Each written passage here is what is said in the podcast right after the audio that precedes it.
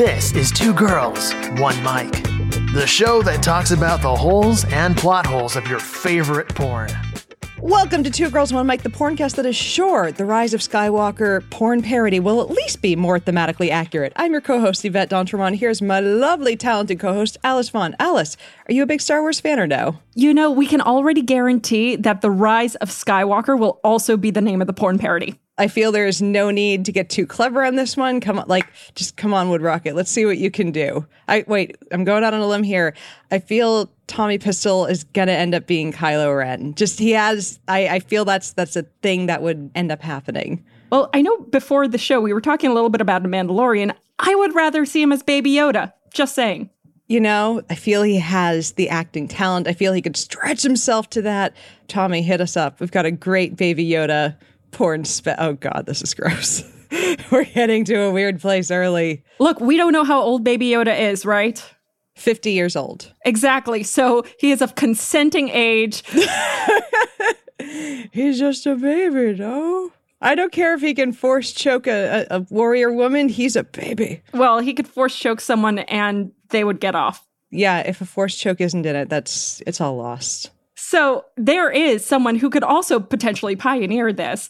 I am so ecstatic to have her on the show. We have Bree Mills. She's the chief creative content officer at Adult Time, an award-winning director, and my favorite, most of all, self-described shit disturber. i saw that and i was like oh we're gonna be friends Yeah, I don't know if I originally coined that, but I certainly accept it as uh, as testimony. i like it i like it All right, we just need to edit that onto your Wikipedia page, then it's official. There you go. That works. So, Bree, for our audience who has never seen your films, okay, so first off, where do we begin? Because your films are, I mean, super high quality and unique. Yes. There's definitely stuff that I have not seen before.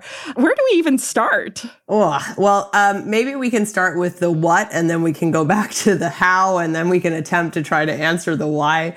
Um, so, as you said, bring us to the genesis of the day that you knew your life would be a porno as a pornographer I'll do my best. So, uh, as you mentioned, I'm the chief creative officer for uh, Adult Time. And what Adult Time is, is a uh, streaming service for adult audiences. We have over 50,000 pieces of content within Adult Time. And that nice. includes from many of the most popular studios in the business. Uh, but we also, you know, offer not just triple X content. We also offer sex related content. So um, anything that would interest an adult audience, that's really our goal, whether it includes explicit sex or not. So uh, that's kind of the, the my day job, you can say. And then uh, as part of my role as the chief creative officer, I also produce content and write and direct content for different series. And I guess that's where the shit disturber part comes in. you have an, an impressive amount of autonomy I, I would say like it to work the way that you want to it, within the industry is that something that you've always had or have you slowly built up to this place So I, I've been in the adult industry for 10 years. Uh, the first five years, I was working more on the internet side of the business. So I kind of got a crash course or an education in understanding uh, different kinds of content and how pay site uh, subscribers, what they were interested in, what they were consuming.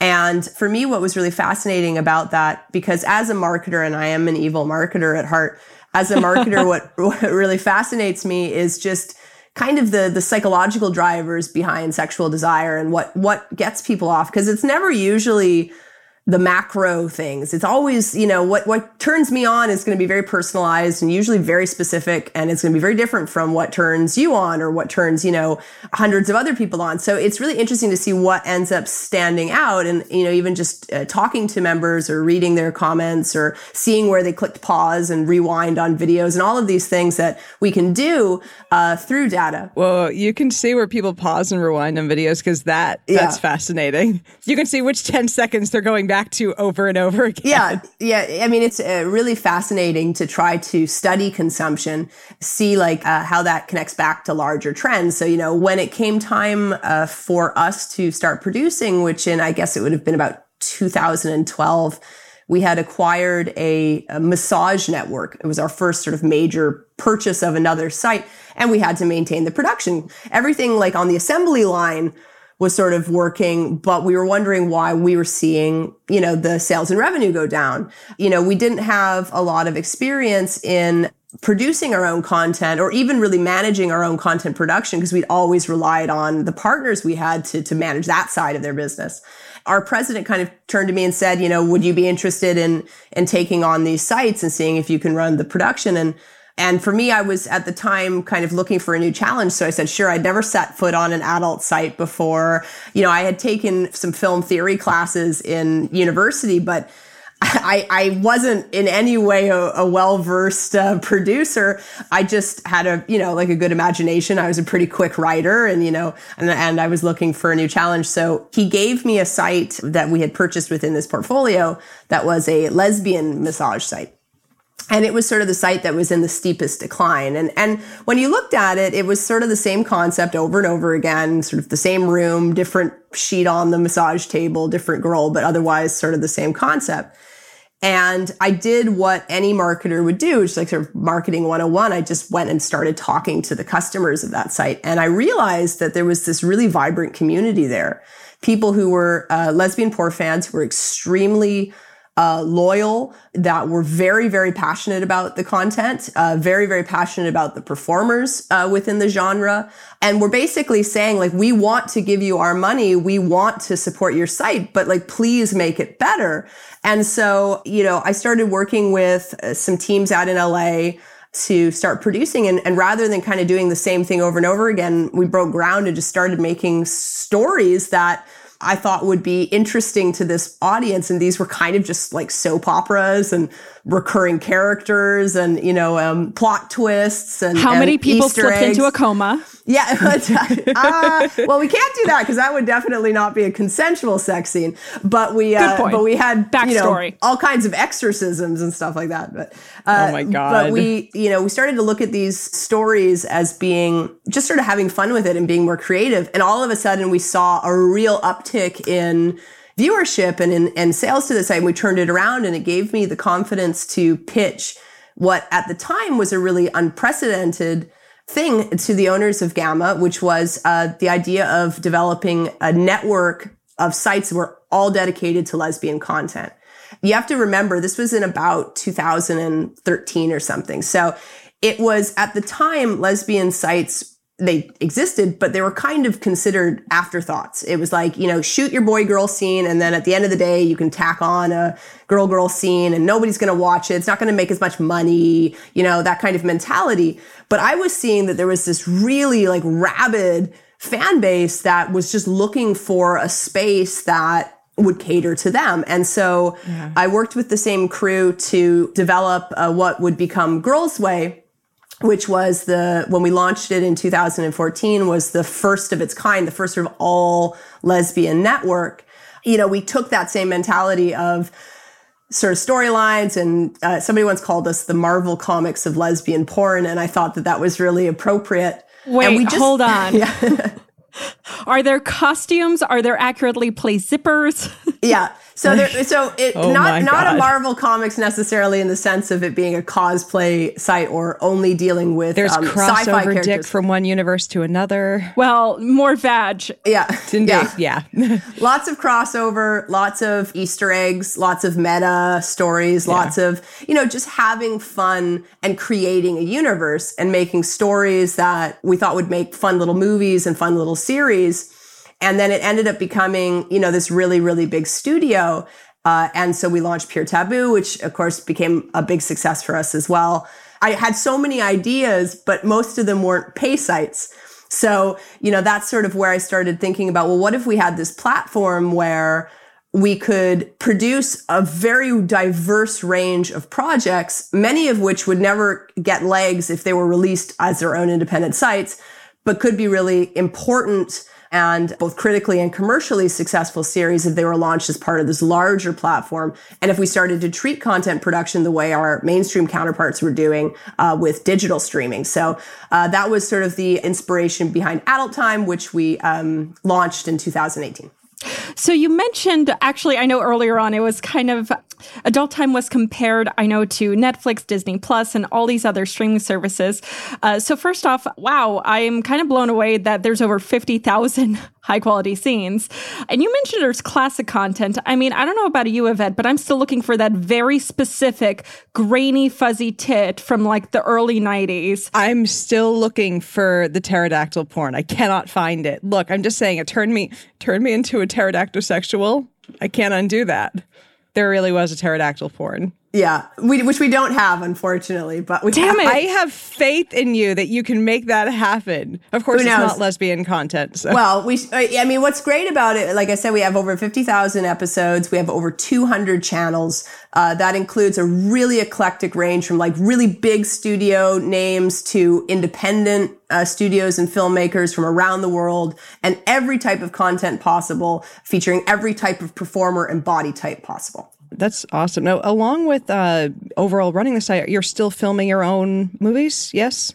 Yeah, so I have uh, like I like to say that uh, Adult Time uh, and my role within that team, which is a team of fifty hardworking people that are dedicated on that project. So I'm definitely only one of many, is to produce my own content as well. So.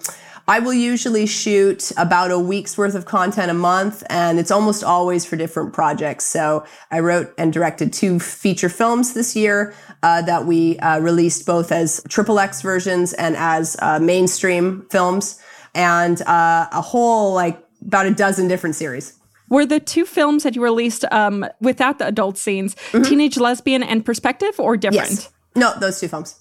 Oh, that's awesome. And those are racking up the nominations, by the way. So I've read that Teenage Lesbian is based on your story. It is. It is. You know, I um for a good number of years now, I've wanted to tell a coming out story that wasn't only entertaining and erotic, but was also rooted in real experience and see if we could make a film that broke away from the kind of classic male gaze lesbian fantasy fulfillment of which is that's totally fine and acceptable and enjoyable um, you know lesbian cheerleaders volume 10 cool uh, but i also wanted to tell a story that I preferred was, volume 12 to Yeah, be, just yeah, to be well, clear. 24 was my favorite In volume seven, they explored auteur theory. That's what matters. Yes, that's right.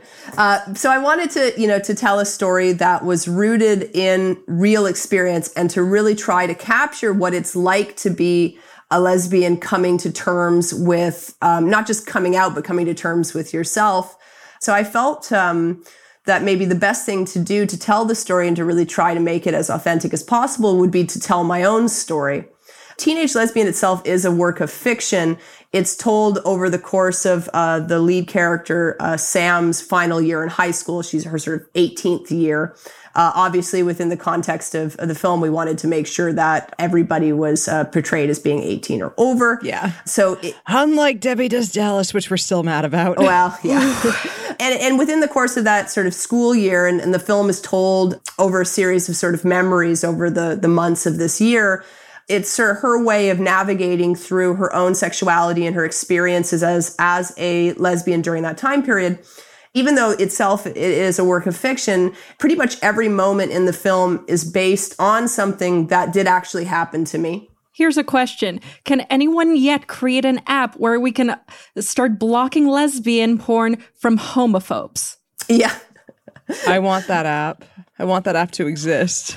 It's interesting because you know within uh, you know adult time we have quite you know like a very active community lots of people that participate in in our forums and on our video comments. And you know you get the lovers and the haters uh, both sides but it's really interesting I don't have to do a lot of engagement within the troops. They kind of battle each other. So you do get, you know, you do get the people that are going to maybe come out and, you know, sort of say negative things, but they're very quickly shot down by the uh, supporters. And we have a really uh, lovely and, and growing uh, lesbian identifying member base within Adult Time that are very quick to, I think, to sort of beat Nice. anybody down. We'll take the boomers kicking and screaming to their graves. Yeah, but you know what? Like overall, the lesbian fan community is extremely respectful, loyal, and really uh, the critical response to this film was overwhelming. I wasn't sure if people were gonna want to see real lesbian experiences, and and we didn't. That's a you know, question I have. well, we didn't sugarcoat the sex. We didn't, you know, the sex, the way that we filmed the sex was all very true to how women actually have sex. So it was much less of the uh, the lesbian porn for the male gaze that Yes, we're yeah. that we're that we're so used to. Yeah. because it was we had a, one of our Patreons asked a question when we were we were having a, a our discussion that we have once a month. Sit down with our patrons, and they had a really good question, and it still baffled me. The question boiled down to if they were to film straight sex in the same style that they film lesbian sex, what would that look like?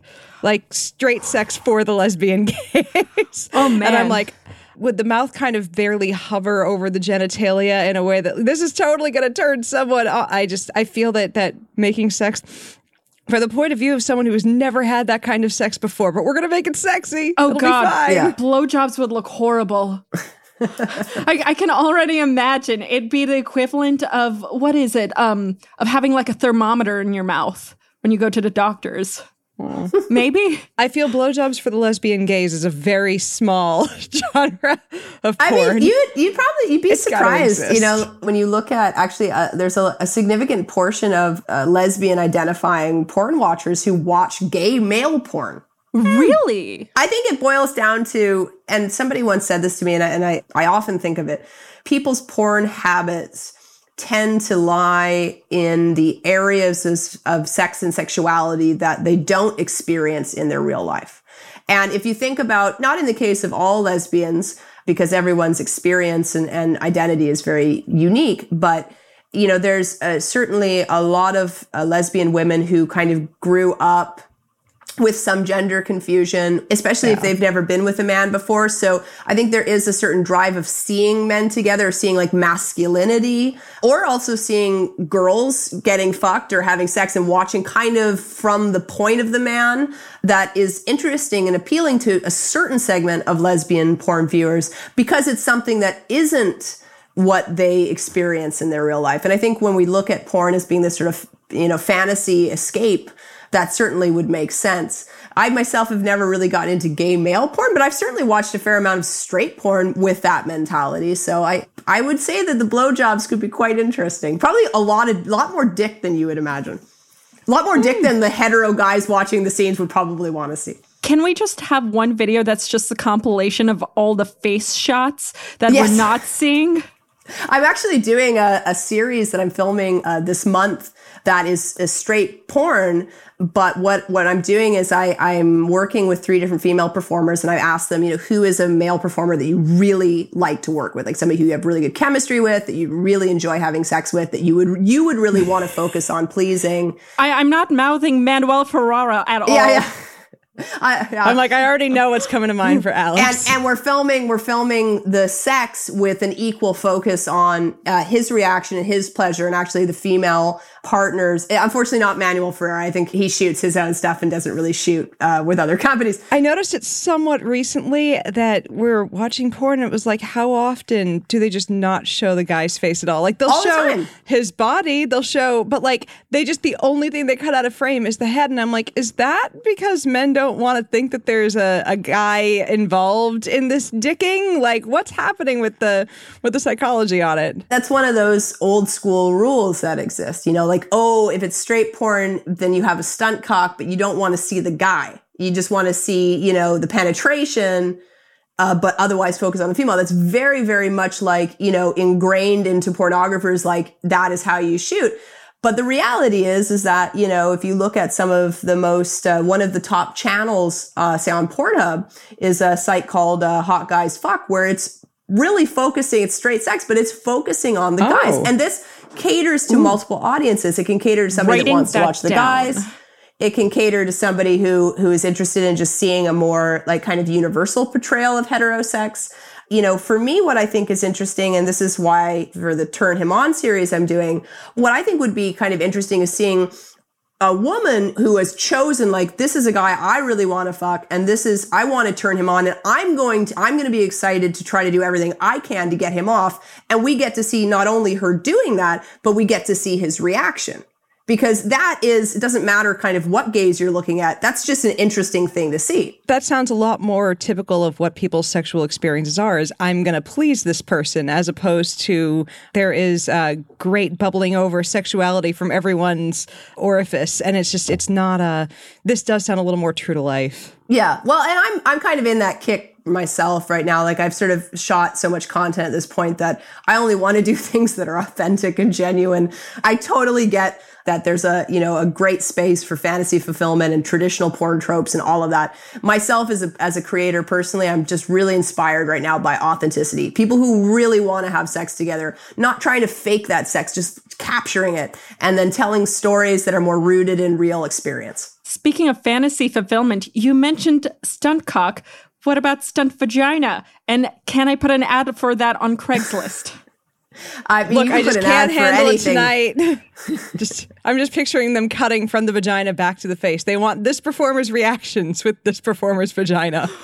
Yeah. That could happen. we know that's never going to happen, but if we could cast for one film, yes. If you were to choose a stunt vagina, do you have a favorite one in the porn universe? I definitely have my favorites. There are some pretty ones. Yeah, there, I mean, there's the beautiful ones of all shapes and sizes, and and you know what I'm, I'm really proud to say is that I can't I can't actually remember because I'm usually so focused uh, on on the people's faces and as people I, I'm probably like I'm a really lousy pornographer. I I, I will admit that. Shit disturber. I like making movies with sex and sexuality as subject matter, but otherwise, I'm uh, very much like a mom on set, and I just want everybody to be happy and to feel empowered and to feel, you know, beautiful. You're passing out orange slices. yes, yeah. that would be a set I would want to be on. I want the set with the orange slices. Well, we we do have them, so Nice. So here's another question we have never asked a director Is there ever catering on set? The days of formal catering, for the most part, I think are over. I have heard that there are some companies that that will bring in a caterer or for certain projects. Uh, what we do, because I think everybody has their own thing, you know, we have craft services, so we have a certain amount of food that's available throughout a day, food and drink, and then we'll do a um, a meal for everybody. So we'll do a, like a Grubhub order or something like that for everybody, so they can. And and talent always chooses the meal. So, Bree, you mentioned data early on. So, as far as data goes, how much can you see, and what are some interesting trends that you're seeing from people's viewing habits? Sure. What I can say that is really interesting is when, you know, we were recently speaking with our members and, and trying to kind of understand, engage uh, some of their loyalty attributes. What are some of the things that cause a member to want to stay a member, which is really important to us, that, that kind of retention. You can see for the longer that somebody sticks around and watches a scene, the more likely they are going to want to stick around in general. So the actual duration of the scene and how long people watch the scene is a really important uh, metric. We often think of, oh, porn clips and we'll t- say a joke about, uh, you know, you just like 30 seconds to jerk off and then you're done. Well, the reality is, is we that, get that so often when people review a porn with us. yeah. Well, I think that's probably, you know, for somebody who's looking on a free site, that may be their intention. Just can I watch something quick just to kind of get off and go on with my day? But when you're subscribing to a site and you're watching the content, it isn't really just for that quick fix. So the content that you put out does need to be compelling. It does need to capture attention. And, you know, something like uh, Pure Taboo is a good example. Those, uh, we very much treat that series like, like a show. So each of the episodes are about 45 minutes to an hour. They have a quite a long uh, setup. Oftentimes the story continues on after the sex scene is ended for a bit. And it's interesting to see the number of people who will watch sort of straight through an episode. Uh, and a lot of people that comment, you know, I can't believe I actually watched this. You know, this is porn, but why am I watching this like it's television? Or, or, you know, I actually fast forwarded the sex so that I could continue to watch the story. That's what we do when we review. Yes, yeah. If they don't stay in character, I rarely watch the sex scenes. Oh, yes, yeah. I mean, let me phrase that. When I'm watching porn professionally, Yeah. So the um, amount of time or the watch time is really an important metric, and and uh, you know we look at at creating content that's going to get you off, but get you equally excited for the next episode as well. And then content quality and content quality, you know, can be a very subjective statement uh, because quality differs for everybody. But one of the sort of the top trends within content quality that matter to our subscribers is the uh, the quality of the story itself uh, the quality of the production. So, you know, everything from the uh, cinematography to the lighting, which is very important to the audio capture, really looking at the production value and how closely that relates to the quality of the storytelling and the pre production and the creativity and imagination behind the project. And then also, again, kind of coupling uh, what I was mentioning earlier that that I'm personally invested in as well is just a sort of a feeling of authenticity, a feeling of, of genuine emotional attraction between the performers, that there's a real chemistry, that it's not just sort of going through the motions, kind of the greater a feeling of, of realism that has been something we've seen uh, people really gravitate to as well. And and I think that's probably in response to just where we're at in porn in 2020, which is, you know, there's so much of it and it's so easily accessible and it's so easy for anybody to put out anything that people are kind of craving something that's real, something that feels more high quality, something that feels to be a bit of a cut above, you know, what you can see on any white couch, on any clip anywhere. Okay, so first off, music to our ears that you actually care about production value and the quality of the content. But that said, we all know that the cake gets a little messy sometimes when made. So, all right, you have been a director now for a couple of years. What are some great bloopers? Oh, no names have to ever be shared. Well, you know, we do take uh, the the people that I work with. We're all pretty passionate cinephiles, and we we all invest a lot of time and energy, and you know, and money into our equipment and our technique.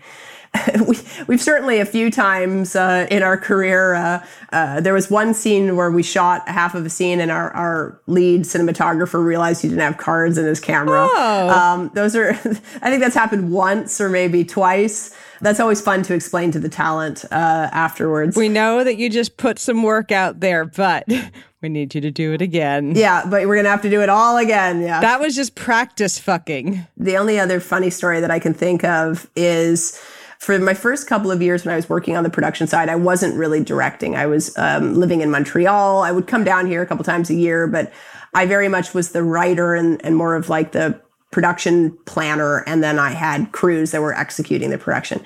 And the first time I went to meet one of our crews, it was in Las Vegas during the AVN week and they were shooting up there and I was going to be there. So I went to one of our sets and they, everybody I think was kind of quite nervous to make a good impression and I showed up. I was also nervous. I think that was the first time or one of the first times I'd been on an adult set. So I was like extremely nervous. I wanted to like keep my eyes to the ground. I didn't want anybody to, you know, think that I was, you know, leering at them or anything like that. I was quite, you know, also equally nervous. And I step on the set and all of their equipment like sort of simultaneously died. The lights died. No. The, and they no. and they were so freaked out because they sort of thought, "Oh my gosh!" See, that's some authentic banging. Yeah, everything yeah. went everything wrong. went wrong. They thought, you know, Bree must think that we're that we're amateurs, and meanwhile, I'm just mostly trying not to make eye contact with anybody so they don't think I'm being inappropriate. Um, so there was a good Oh my running joke for for a couple of years after that. I feel the eyes are the one place you can look. Yes, yeah. Well, I mean, like I, I like, ah. I'd never, you know, I'd never seen two people having sex like in front of me, you know, unless I was involved in it in some sort of, you know, awkward date at some point in my history. So uh, now I've seen so much of it. It's like, you know, eating your sandwich and thinking about, you know, picking up the kids after school afterwards and all that stuff. Uh, so clearly, since you're producing so much content and Adult Time is the Netflix of porn, the true question is as a Netflix of porn, can we pitch suggestions and do you plan to greenlight everything we suggest? we have a number of ideas. You'll hate them all. Everything will get a three season deal no matter how bad it is. There's some mediocre ones as well. We're not giving out overall deals just like that, but we're always. Uh, But I showed up with a script. That's all I needed. Sorry, wait. This isn't Netflix. and Netflix does only work with license aggregators, so it's kind of hard to actually get something on Netflix. But we are always open to hearing um, different people's suggestions. We receive a, a, a fair number of, of script submissions or people who want to produce content. What we are mostly looking for at this point are people out there who are producing their content either at you know an independent level or if they're part of a more established studio and are looking to uh, launch a channel on Adult Time. We have a quite a thriving uh, channel partnership program. As I mentioned, we've grown now to over 200 channels in adult time. Uh, I think over 50 of those are partners that we've launched. So people outside of our own internal production house uh, who shoot content. And it really ranges from, you know, kind of big commercial names to uh, more art house or independent filmmakers and those in the States and also around the world. So that's a, definitely an area if somebody uh, does have ideas or has something they've produced that they would be interested to have distributed on Adult Time or to have a channel on Adult Time, uh, they can always hit us up uh, on social media. That's a great way to get in contact and see if it, if it could be a good fit.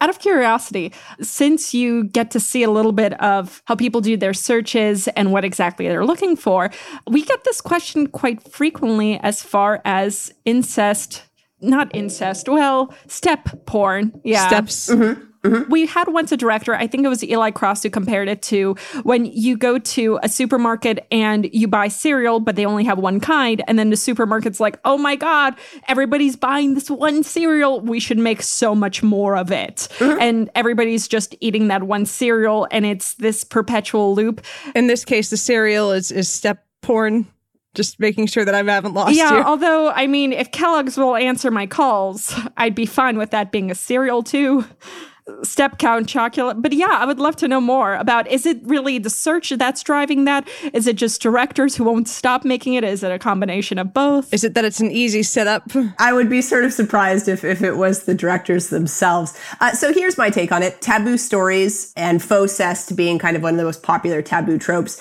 I mean, those types of stories have been around since the days of, of uh, Socrates. So it's a very, very deeply ingrained, deeply rooted taboo in society and culture.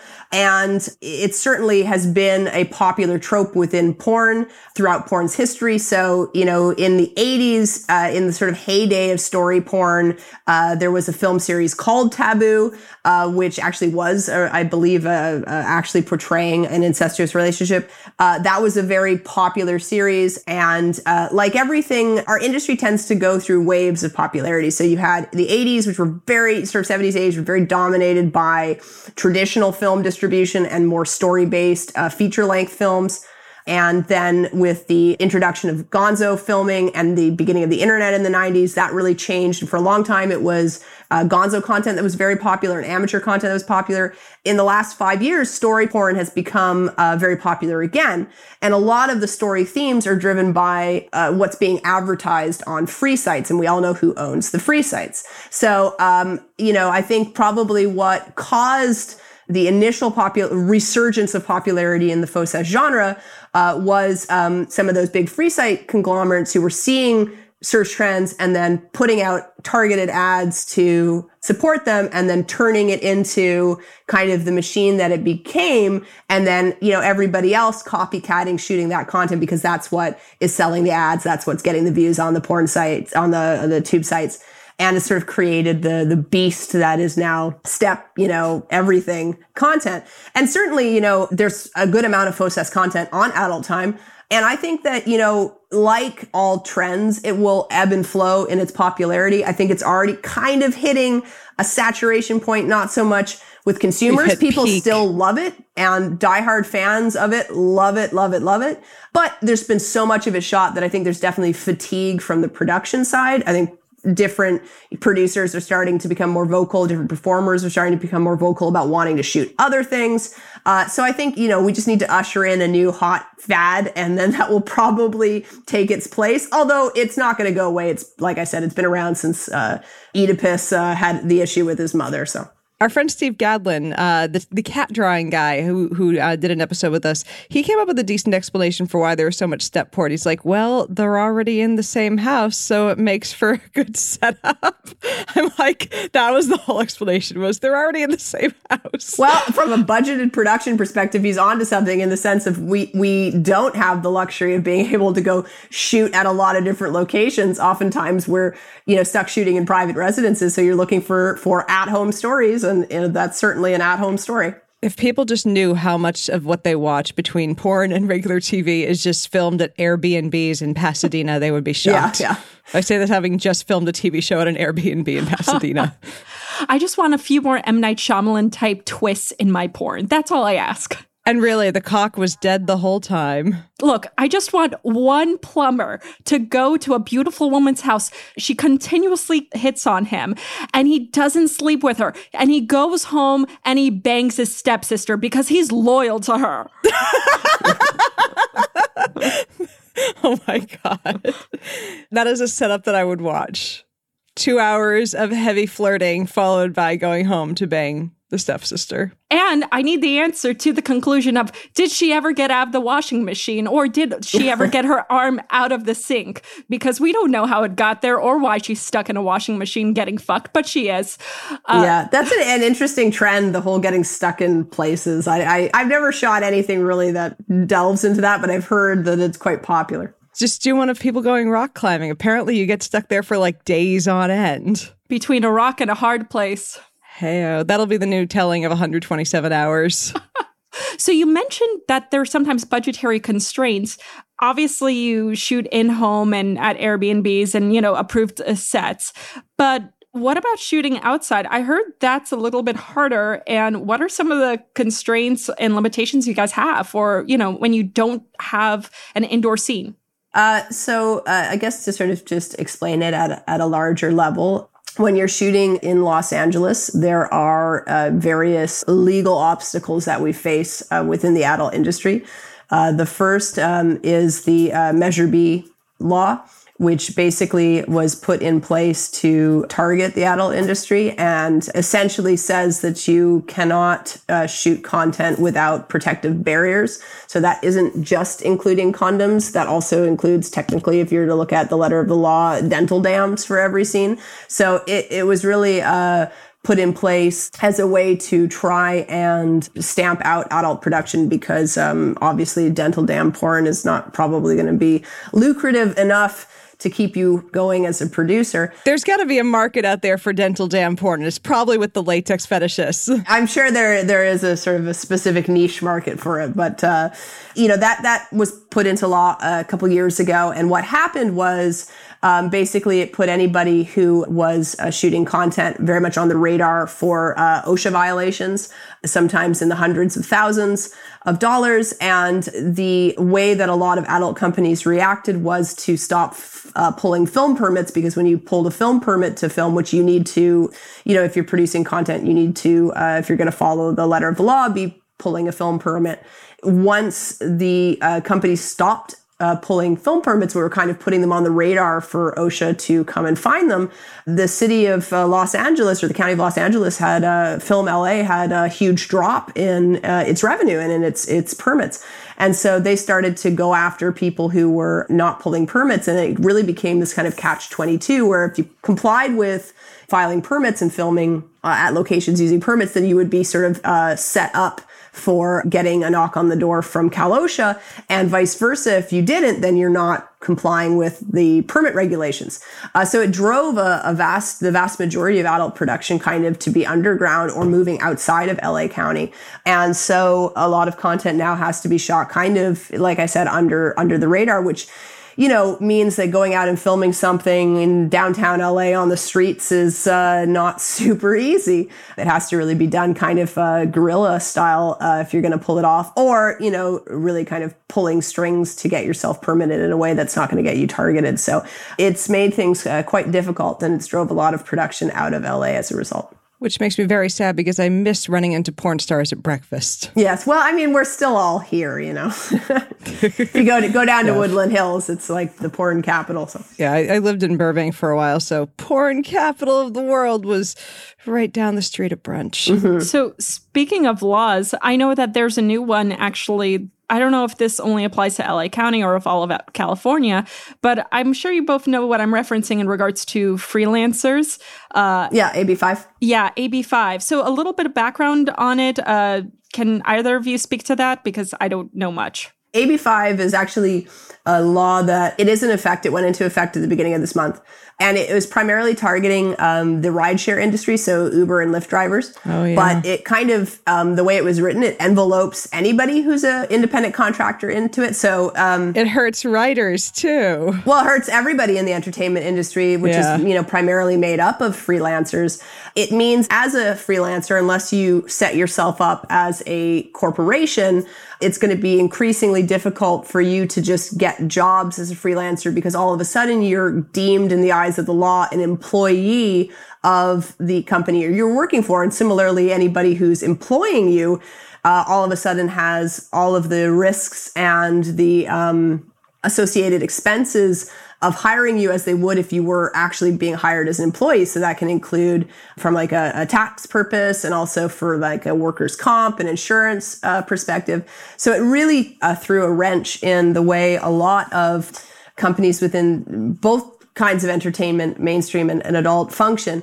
But you know, if, if you're going to look at a silver lining to it at all, you know, within our industry, at least it's really motivated people to go out and get themselves incorporated, which is something they should be doing anyway, so they can really uh, run their business like the business that it is and take care of their accounting and take care of their, their taxes and everything. So I actually, as, as difficult as it is, and it does, it will certainly add cost to producers, you know, about 15 to 20% higher costs than, than what we had been doing previously.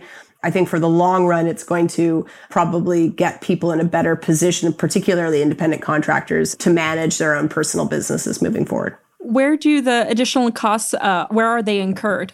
Uh, well, it's just, you know, as, as a third party producer, if you're going to hire somebody who isn't incorporated, you know, you're going to need to start to look at things like payroll services, offering a, a workers' comp, uh, things mm. that you didn't have to do previously. Uh, and all those things do add up. Makes sense. And I know, Yvette, you're a journalist. What is the limit now? 30 or 40 articles for the year for freelance? I could be wrong, but I thought it was something like 26. It was something oh. very low. And luckily, luckily I don't publish all that often because I do long, very deeply researched pieces. But I mean, I've seen it already with fellow journalist friends in California where the publishing houses in New York don't want to hire them because they have to fuck with the California law now. So it's like I'm lucky that I work on a quality, not ridiculous quantity uh, model because if I was someone who wrote, sat down and wrote 400 words a day for a pittance uh, and just had to keep producing, I'd be fucked. Makes sense. So that's fun. Yvette, do you have any additional questions? Here's one thing I want to ask you, I guess, to help get this message out to our, our followers. Why should people pay for their porn? Mm-hmm. Well, I, I, would say that it needs to start with porn worth paying for, which is really sort of central to Adult Time's vision and our values. You know, our aim is to treat porn differently. So, you know, we understand that in 2020, you don't have to pay for it.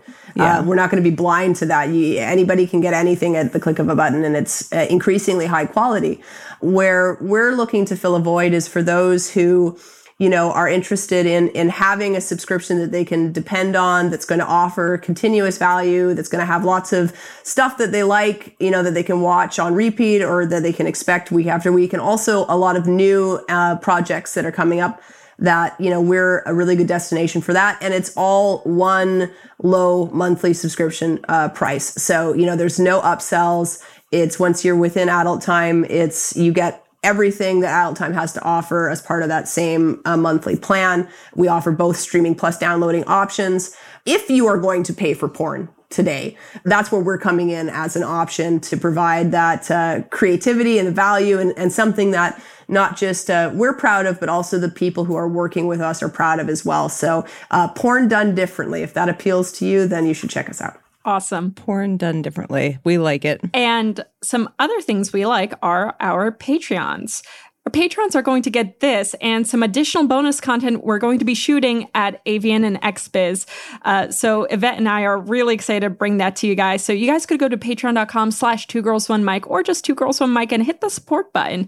And you can help fund this show and get amazing additional content. By the way, this week we want to thank Priest Pilot, Dennis, Dionysus, Falco Hyphing, Howard Lee, John S., Rick, Thea Mave, Richard Horrell, Carl, Neil Simpson, Maurice Struble, David Bullock, Graham Smallwood, Holish Ike, and many, many others. Again, go to twogirlsonemic.com or patreon.com slash twogirlsonemic. And Bree, thank you so much for joining us. By the way, where can our listeners find you and or anything you're working on? Uh, well, thank you so much for having me, uh, ladies. It was really uh, fun to sit down and talk with you guys and uh, uh, even talk a little bit about Star Wars before the show started. We are always available on social media. Um, Adult Time is the hub for everything. So uh, you can find us on Instagram and on Twitter at adulttime.com, also adulttime.com, uh, which is a completely safe for work public site if you're checking it out uh, from anywhere. Good to know. Good to know. And also, um, you can follow me personally on Twitter and Instagram, and my handle is at the Bree Mills.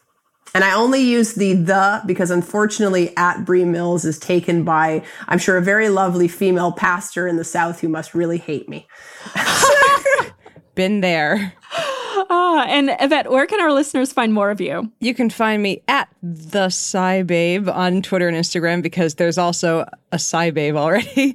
Uh, and you can find me at facebook.com slash SciBabe where I am snarky and sciency. Alice, where can our listeners find you? You guys can find me on Twitter at Rational Blonde because I guess there's no other rational blondes in existence.